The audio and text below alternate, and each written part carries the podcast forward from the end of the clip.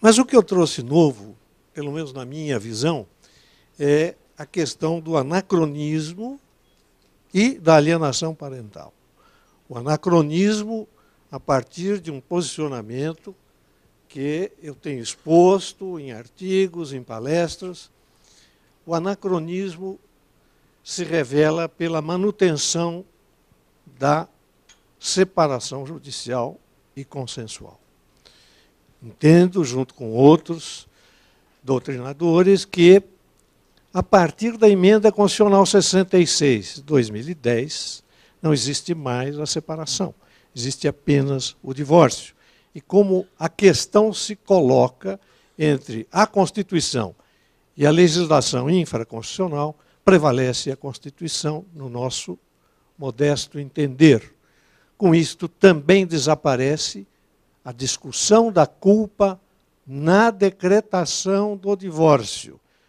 Não é que desaparece a culpa, todo mundo é perdoado, nada disto. Prossegue a, discussão sobre a responsabilidade civil da culpa na esfera civil. Mas nada mais impede que de imediato seja decretado o divórcio. Decretado o divórcio, muitos perguntam se ah, os outros assuntos, o nome, os alimentos, a guarda, as visitas, então ficam como? ficam no próprio processo que foi decretado o divórcio, como capítulos de sentença, que é uma lição antiga de Liebman, adotada por é, pelo nosso colega, hoje nosso colega, Cândido Dinamarco. Muito bem. Feita esta colocação, nós vamos em seguida passar brevemente pelo sínodo instalado pelo Papa Francisco, o sínodo dos bispos, que, na visão maravilhosa dele, pretende abrir as portas da igreja para receber a todos. E, se Deus é pai, ele tem que receber todos os filhos. A ideia do Papa Francisco é ampliar o espectro daqueles que podem frequentar a igreja. E quais são eles? São os divorciados, que foram afastados da comunhão. São os homossexuais, que há uma evidência hoje que não pode ser afastada. Ninguém pode dizer que não existe homossexualidade, homoafetividade. Então, esta abertura não se concretizou ainda, uma vez que nós temos somente, pelo Observatório Romano, apenas um prévio relatório. Este relatório será discutido entre todas as dioceses do mundo e em outubro de 2015 teremos um novo sínodo, este já definitivo. Fiz questão de passar pelo sínodo porque os que são católicos, religiosos em geral, eles entendem que não é possível dar a comunhão àquele que se divorciou. Ou não vamos aceitar dentro da nossa congregação o homoafetivo, o homossexual. Então, fiz questão de fazer esta abertura com o anacronismo para mostrar que, doravante, no meu entender e de muitos outros, a separação judicial e consensual passam a ser anacrônicas. Releva dizer também que quem quiser, por opção de consciência ou interesse religioso, ou opção religiosa, a separação de corpos é possível. O casal separa-se de corpos e prossegue a união indissolúvel, ainda que façamos restrições a isso. Como é possível separar de corpos fazer a partilha, porque senão prosseguem as questões dentro do núcleo familiar, os filhos são afetados por isto. Todas estas questões implicam em que uma separação de corpos não é possível dizer que ela mantém a indissolubilidade do casamento. Estou disposto à discussão Sempre que venho aqui, eu provoco muito, mas estamos dispostos a discutir todas estas questões. Com relação ainda a este ponto, o divórcio e a atitude atual da doutrina tem mostrado que o casamento passa a ser dissolúvel, mas o que permanece indissolúvel é o problema dos filhos. Você não se separa, você não se divorcia dos filhos. Você se divorcia da pessoa pela qual você deixou de amar, de ter respeito, de ter solidariedade, de ter afeto. Agora, com relação aos filhos, nós mantemos a relação. Sempre, eterna, perene. Esta sim, indissolúvel. Vamos à alienação parental. Todos conhecem e todos são é, conhecedores, todos têm ouvido falar de Gardner, que foi quem criou praticamente esta figura. Trata-se, num resumo muitíssimo breve, de incutir na criança ou no adolescente falsas memórias. Ou seja, fazer realmente uma lavagem cerebral para que esta criança ou este adolescente passe a repudiar, a odiar não só o outro cônjuge, como qualquer outra pessoa que pretenda defendê-lo e zelar pela, pelo seu desenvolvimento.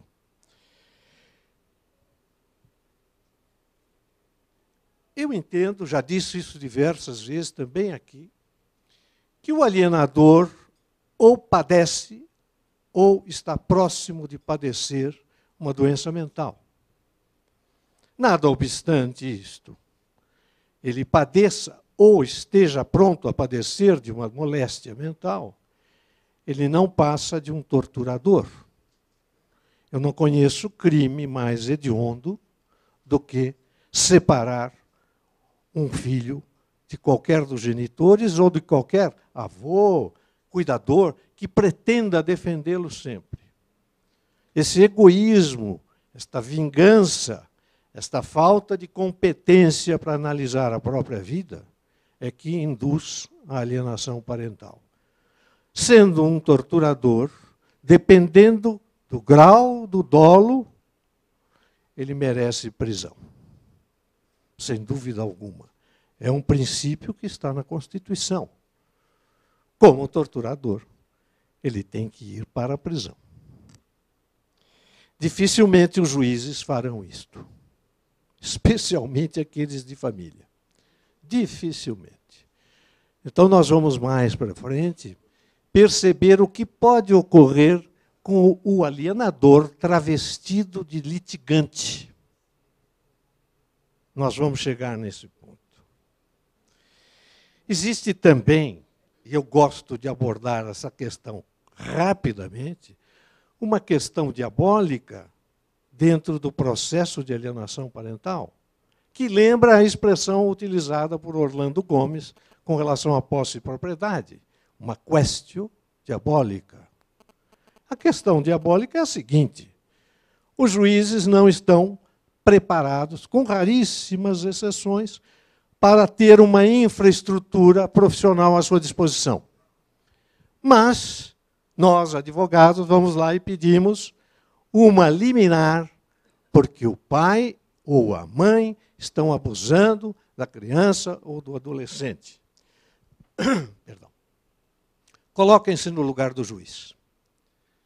Vem o pedido liminar, um BO maravilhoso, que o BO é sempre uma coisa de muita credibilidade, não é, professora? Muita credibilidade, feito individualmente. Vem, está lá, a Manuela fez isto com a filha. O Joãozinho fez aquilo com a filha. Está lá. Um estrépito, dependendo se ela tem amizade com o ratinho, o estrépito é monstruoso. É quase certo que nós devíamos fuzilar o indivíduo. O que o juiz fará? Dará a liminar?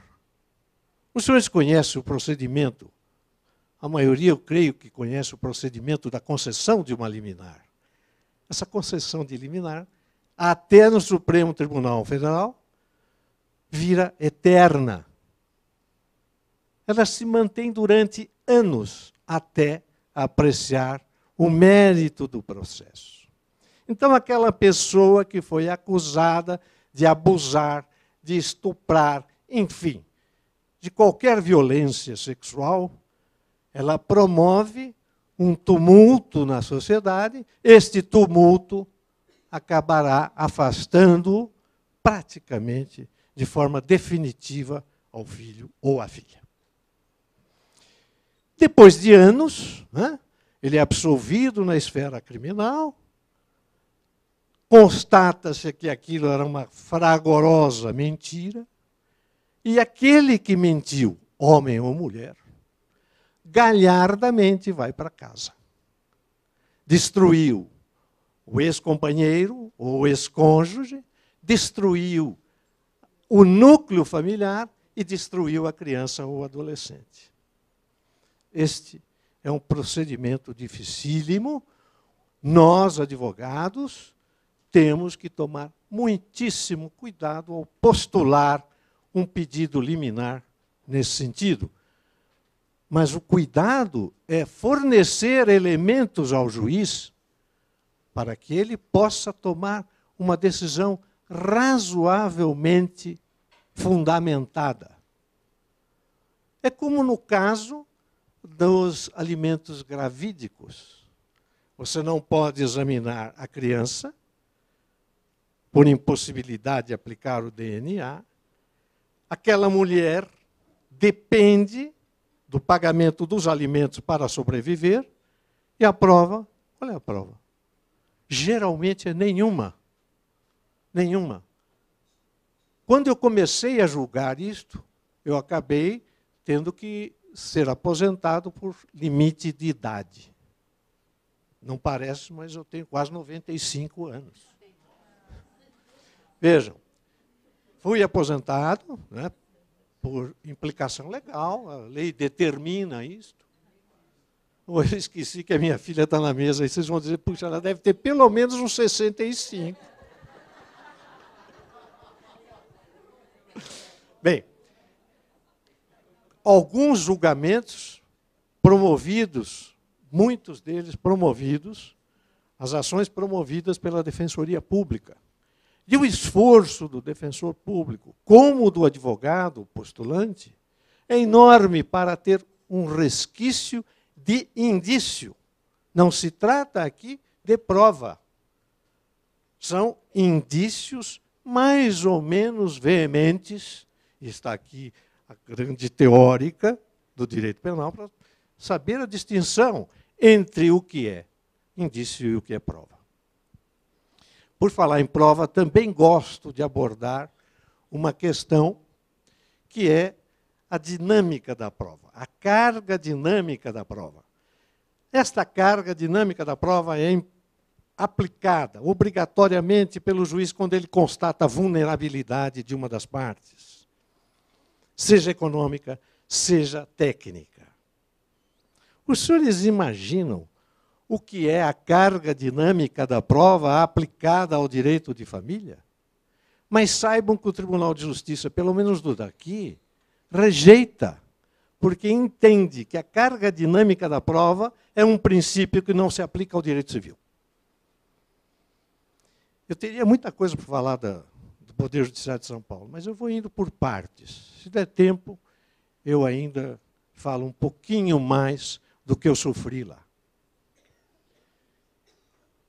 Bom, quanto a esta prova, a carga dinâmica da prova, o juiz não pode ficar sentadinho a acuru, como queriam meus mestres da São Francisco, mas ele tem que caminhar em direção ao povo, em direção ao processo.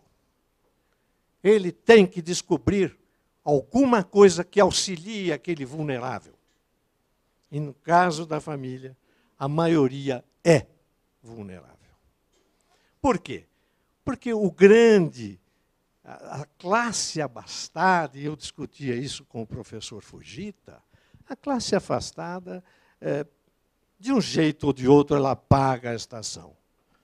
A classe média tem feito muito acordo, sabem por quê? Porque a classe média, ambos, em geral, estão empregados, ou no serviço público, ou em algum emprego profissional. Agora, com relação àqueles que não têm acesso à renda, com relação a estes, eles mal têm tempo de buscar alguma coisa que os sustente, que não vai ser uma questão judicial. Se acertam de uma forma ou de outra, nós temos que ajudá-los, principalmente estes, nós temos que ajudá-los. A classe média tem finalmente compreendido que a melhor posição em questão de família é a mediação, é a conciliação. Agora, o litígio, em geral, fica reservado àqueles que gostam de pagar o advogado, e nós agradecemos a Deus por existirem essas pessoas. Ainda bem. Bom, é, dentro ainda da prova.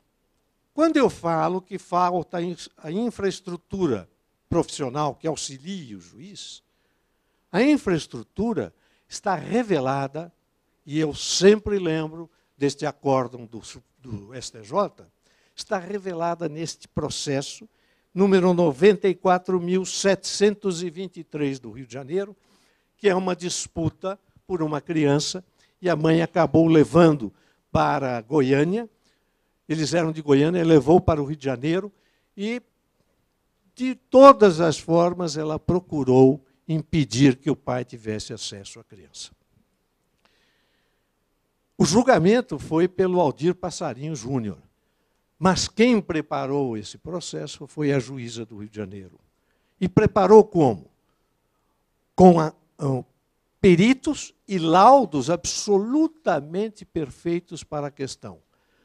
Quem gosta de se inteirar desse tipo de assunto, seja na condição de psicólogo, psiquiatra ou assistente social, e mesmo juiz, e mesmo advogado, e mesmo promotor, deve ler este acordo. Os laudos são primorosos. Eu gosto também de falar sobre as políticas públicas. A família, toda a estrutura da família depende do Estado na aplicação de políticas públicas. As políticas públicas aplicadas à família são aquelas que garantem o princípio constitucional da dignidade da pessoa humana, que é reservar um mínimo existencial. São figuras da política pública. Eu vou dar pequenas noções, prolegômenos quase.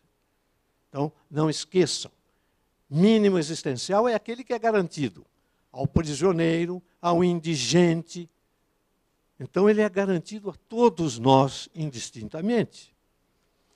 Não basta o Estado alegar a reserva do possível, que é alegar que não há previsão orçamentária para aquela política. Não basta. Porque quem é o aplicador do mínimo existencial é o magistrado. Ele aplica. Ele não depende de mais nada e ele aplica aquele caso o mínimo existencial. Quando ele deixa de aplicar, ele entra no retrocesso social. O retrocesso social permite-nos ir ao Supremo Tribunal Federal e fazer diretamente uma reclamação. Eu insisto muito nisso porque eu não tenho nenhuma estatística de quantas reclamações existem no Supremo a respeito da garantia do mínimo existencial deveriam existir muitas, dependendo do nosso trabalho. As diferenças de classe, mais ou menos, eu abordei. As classes abastadas, em geral, a mulher é dependente do marido. A mulher é dependente do marido, por quê? Porque ele administrou os bens, ele administrou eventualmente uma sociedade empresarial, industrial, e ela foi se acomodando. Esta mulher é uma vulnerável social, apesar de abastada. Ela sofre dessa vulnerabilidade. E nestes casos, é que se promovem as grandes questões de família, como, por exemplo, a alienação parental, os alimentos. Aqui é que o advogado pode ter uma certa independência financeira. Mas, não se esqueçam, será em prejuízo da criança. Novas leis surgiram. A lei da Maria, Maria da Penha, uma lei excelente. Ainda faço uma ressalva. E é uma ressalva que eu dirijo ao Supremo Tribunal Federal. Como resolver o casal homoafetivo masculino? Aí ele não tem direito. Aquele que tem a posição não é feminina no relacionamento, eles continuam sendo homoafetivos. Mas aquele homem que apanha do outro homem dentro do lar, no âmbito da família, ele tem que ir à delegacia, e os senhores já devem ter ido a uma delegacia, e sabem perfeitamente que o escrivão vai ser extremamente gentil quando disser para ele: se apanhou mesmo, é? Mas você não é homem? Isso não é constrangedor? Os homens agora que estão em relação homoafetiva estarão enchendo as delegacias daqui para frente quando apanharem do outro. Não me interessa isto. Não me interessa o que está andando são os costumes. Não é a opinião do Caetano Lagrasta ou do João da Silva. O que está andando são os costumes. E os costumes têm que evoluir como eles estão evoluindo, em qualquer sentido, em qualquer gênero, em qualquer direção. A lei da palmada, ou lei Menino Bernardo. Aqui eu percebi uma coisa, talvez, colocando o óbvio, o lulante, que não existe um terceiro na alienação parental. Em geral, eu alieno meu filho para feri-la. Ou ela aliena a filha para me ferir. Em geral, é isso. Então, é um triângulo. No caso da lei da palmada, o que existe são duas palavras que merecem um pouco de reflexão.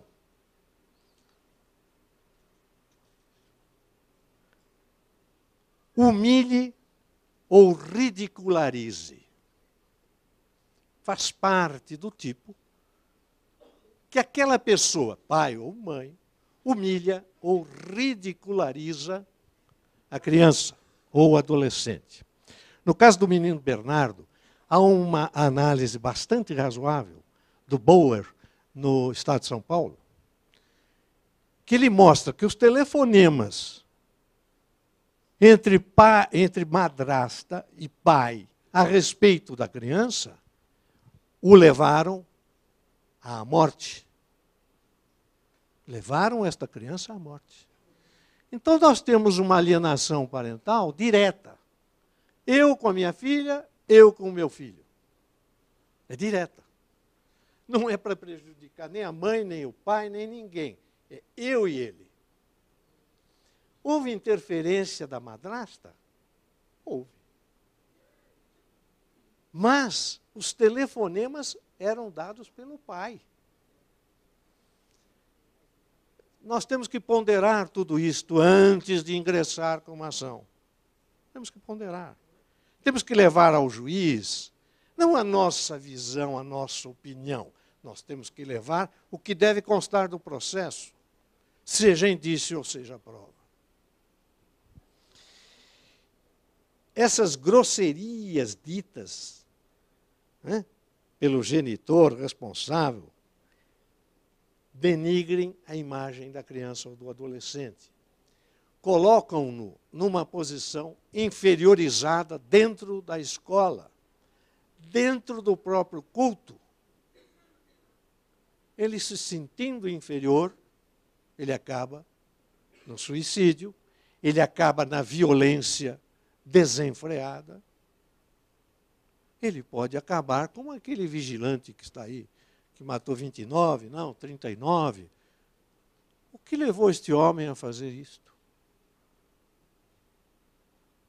O problema do desequilíbrio, e a Globo agora, a Globo vai, vai enfrentar esse problema. Então vocês fiquem tranquilos, não precisa nem estudar mais.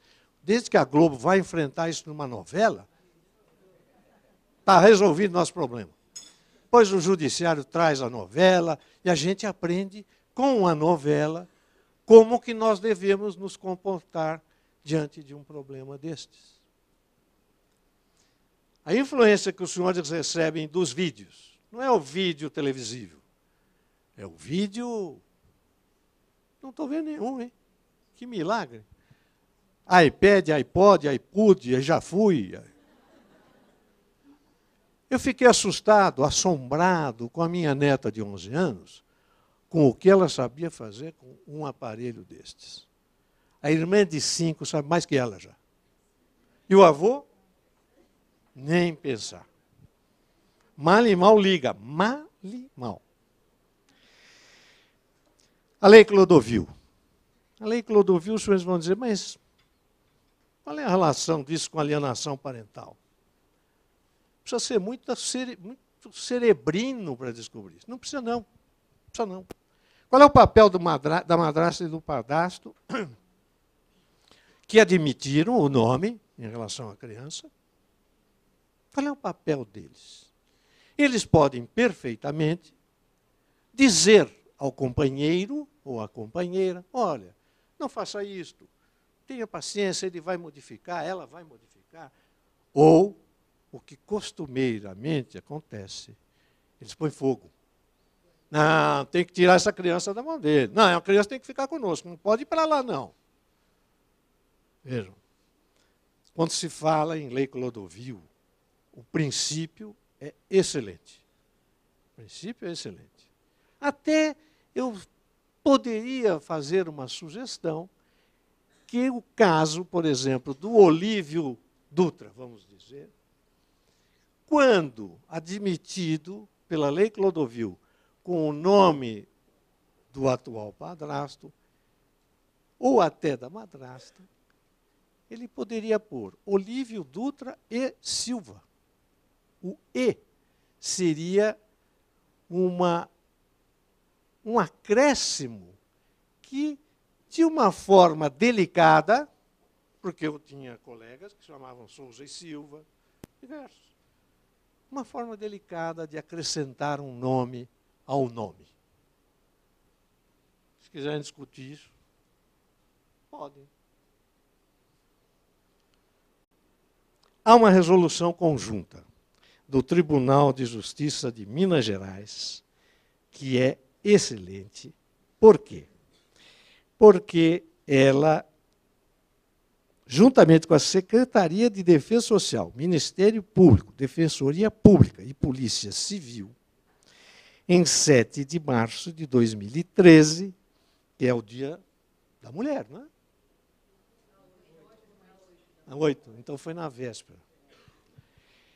Eles criaram uma espécie de monitoramento ao agressor incluído na Lei Maria da Penha, mas que pode ser incluído em qualquer tipo de agressão dentro do lar. Esse monitoramento também é uma ideia antiga que eu já defendi aqui neste plenário, de colocar uma tornozeleira eletrônica a aquele que, para escapar ao cumprimento das visitas, ele um dia vai viajar, outro dia ele vai no médico, outro dia ele foi visitar a mãe, sabe-se onde este indivíduo está e impede-se o sequestro da criança.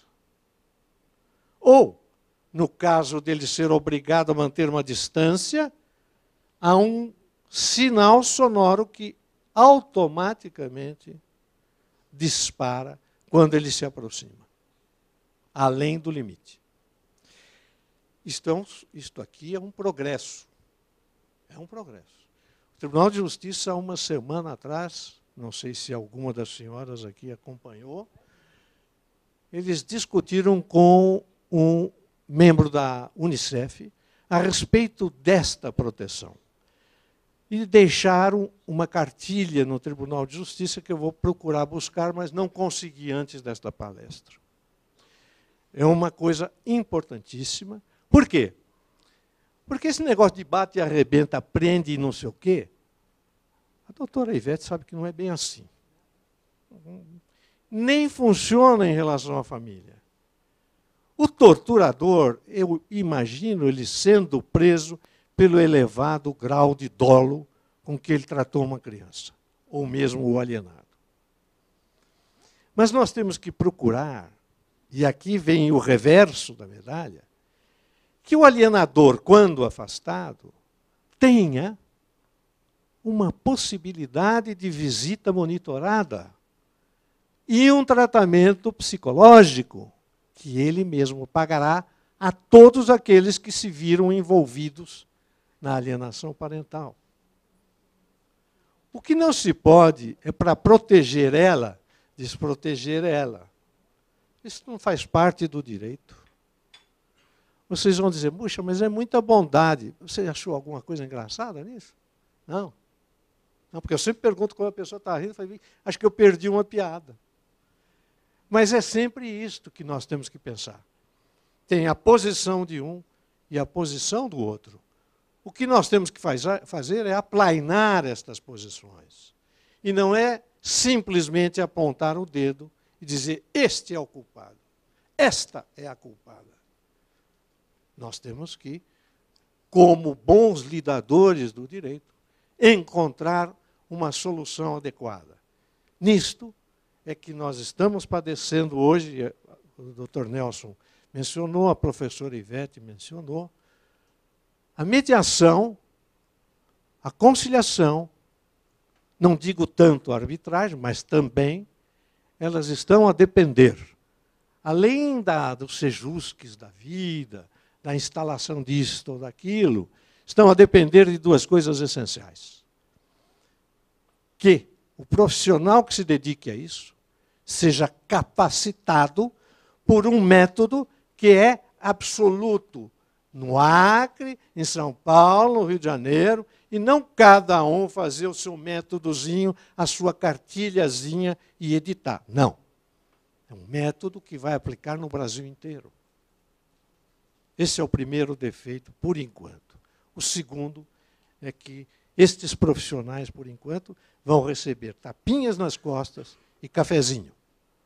Não querem pagá-los. E como tudo no Brasil que fracassa, começa ou acaba assim. Os juizados especiais eram para ser uma grande coisa na justiça brasileira. Acabou em nada. Hoje, um juizado, dependendo do local, marca audiência para daqui a um ano. É melhor ficar no juízo comum. Alguém falou alguma coisa? Dois anos? Aonde? Santo Amaro?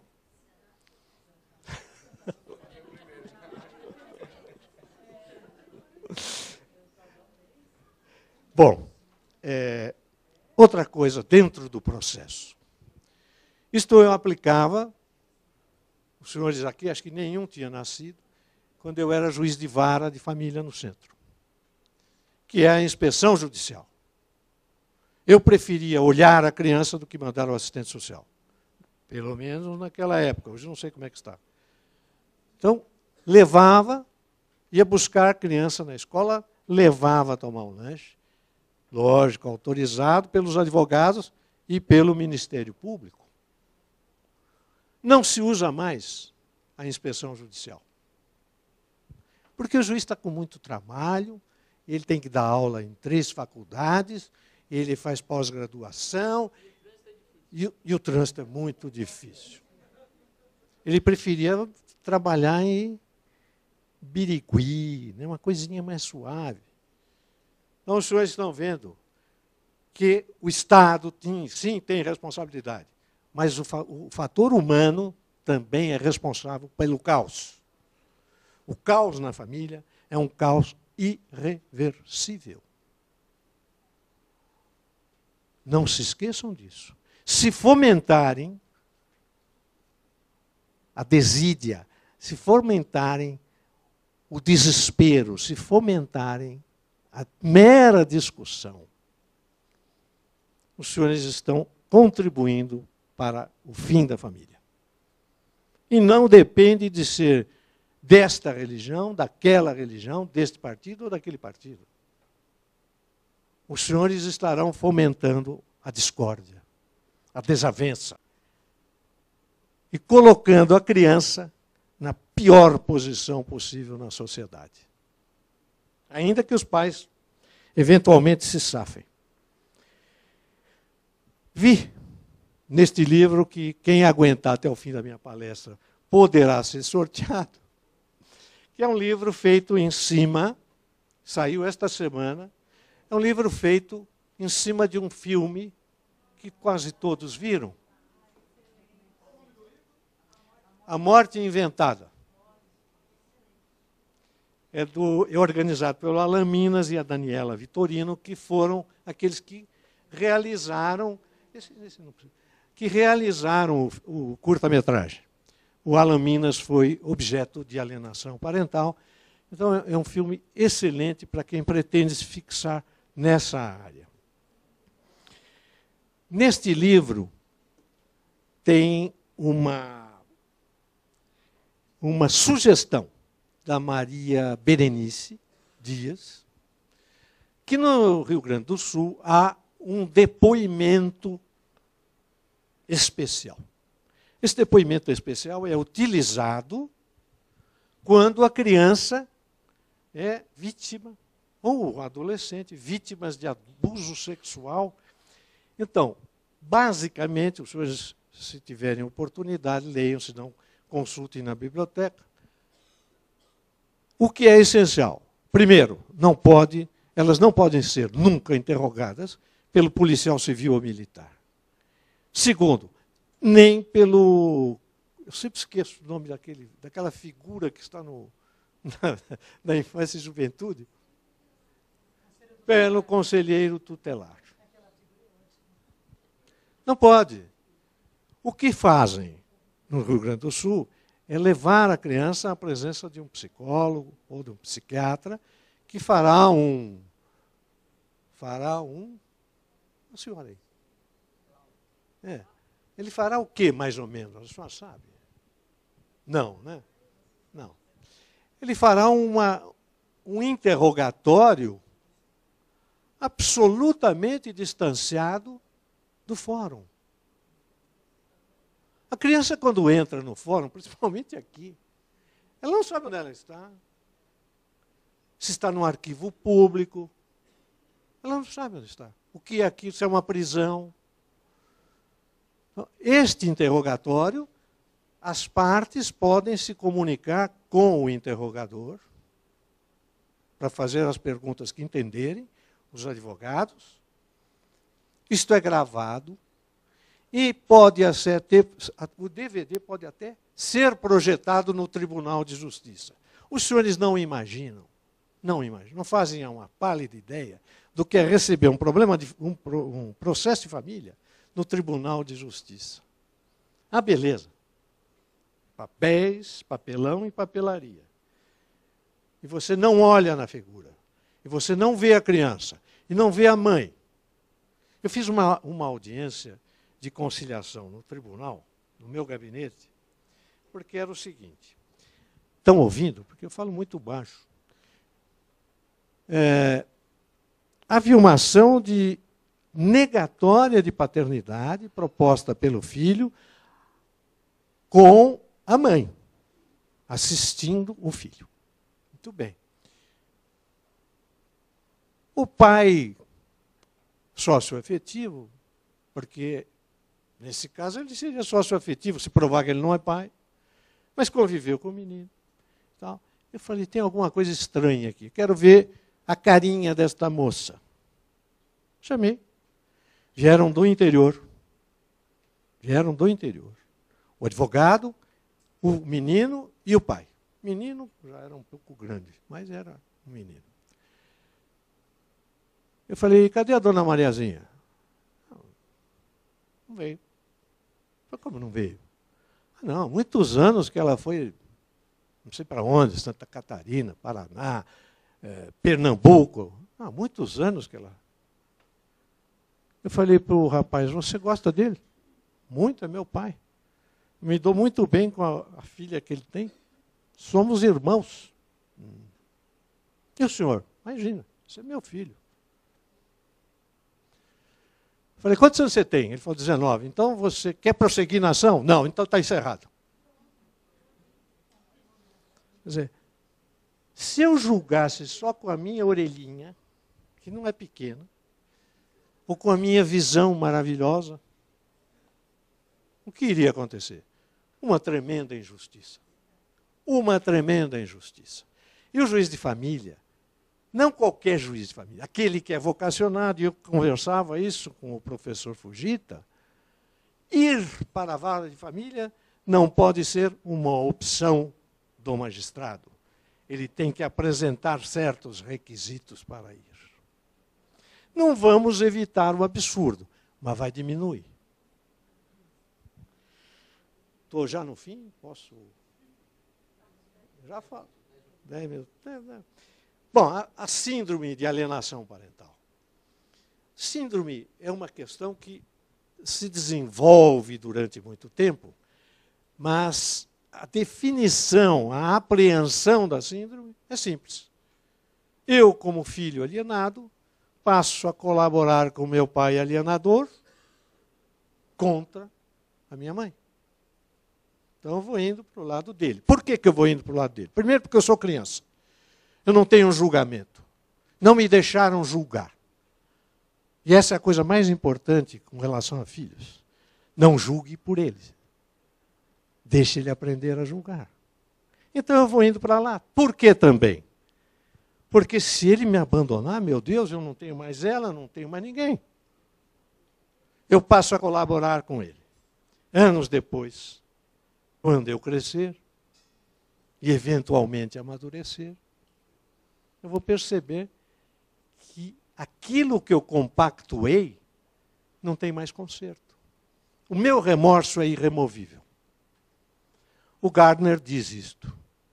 Mais possível a criança se recuperar de um abuso, de uma violência, do que deste remorso. A guarda compartilhada tem tudo a ver com isto aqui, com a alienação parental. Os alimentos, tudo a ver com isto aqui.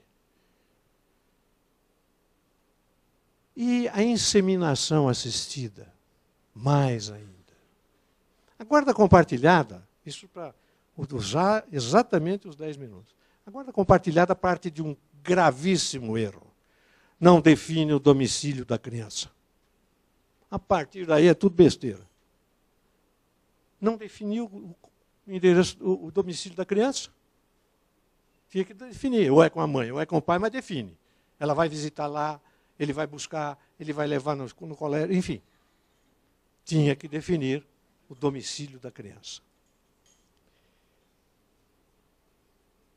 Quando o juiz deixa de decretar a guarda compartilhada, porque os meus ex-colegas diziam que se há litígio, não há guarda compartilhada.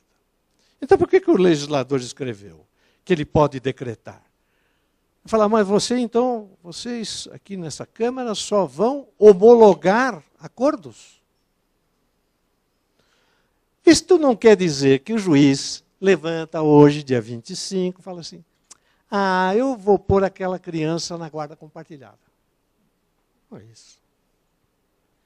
Ele tem que examinar, ele tem que fazer estudos rápidos, rápidos. Ele tem que estar em cima do livro de carga aos peritos, aos psicólogos, à assistência social. Uma vez por semana, pelo menos. Então ele tem que correr com os laudos, e aí sim, a partir disso. Mas de todo modo, ele tem que determinar sim a guarda compartilhada. Porque senão aquele que está na posição tranquila, eu. Não, não estou alienando, é que não, não posso, não deu. O perito não entregou. Ele é um alienador travestido de litigante. Esse é um gravíssimo problema que os senhores enfrentam. E que eu vou enfrentar doravante. Nada anda. E a criança vai crescendo e o alienador, tranquilo da Silva, que não vai entregar a criança. A inseminação assistida tem tanto problema, valeria a pena uma, uma palestra, não comigo, mas sobre isto, porque quais são os direitos da mãe de aluguel? Não é a barriga de aluguel, é a mãe de aluguel. Quais são os direitos dela? Ela pode alienar a criança? Ela pode ser alienadora daquele casal? O cas... A criança tem direito a saber a origem? Eu acho que depois do Abdelmaci, todo mundo tem direito a saber a origem. Todo mundo. Ninguém tem certeza de que foi a uma clínica e recebeu esperma que não fosse dele ou do dono da clínica. Parece simples. Parece simples. É dolorosíssimo. Coloquem-se na situação de uma daquelas mulheres. É uma situação dolorosíssima. Se não houver sócio-afetividade com aquela criança, nós vamos voltar à roda dos enjeitados. Bom, meus amigos, já falei tudo que eu tinha mais ou menos como novidade.